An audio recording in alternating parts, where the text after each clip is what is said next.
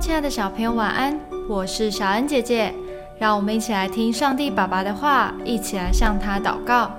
以赛亚书三十章十八到十九节：耶和华必然等候，要施恩给你们；必然兴起，好怜悯你们。因为耶和华是公平的神，凡等候他的都是有福的。百姓必在西安。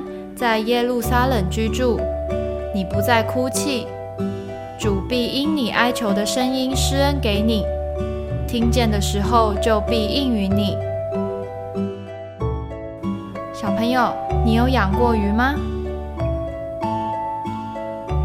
喂鱼时，饲料不能放太多，不然鱼会吃得太撑，水质也会恶化。所以，一个好主人不但要有爱心，也要了解宠物，它们才会头好壮壮。神也是这样照料属他的我们哦。今天的经文说他是施恩怜悯的神，可见神非常慈爱。但经文也说他是公平的神，公平就是按照次序来，不偏袒。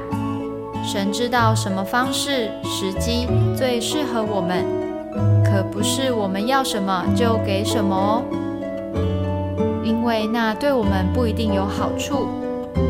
经文说：“凡等候他的都是有福的。”当我们明白神的性情，在缺乏时就会耐心的等候他，相信他会在最适当的时候供应，帮助我们。赐下最好的福气，我们一起来祷告。亲爱的主，我的每一个祷告你都听到了，但是你不一定会马上回应我，因为你知道什么对我最好。我要相信你，并且耐心的等候你，期待你最好的祝福。奉主耶稣基督的名祷告，阿门。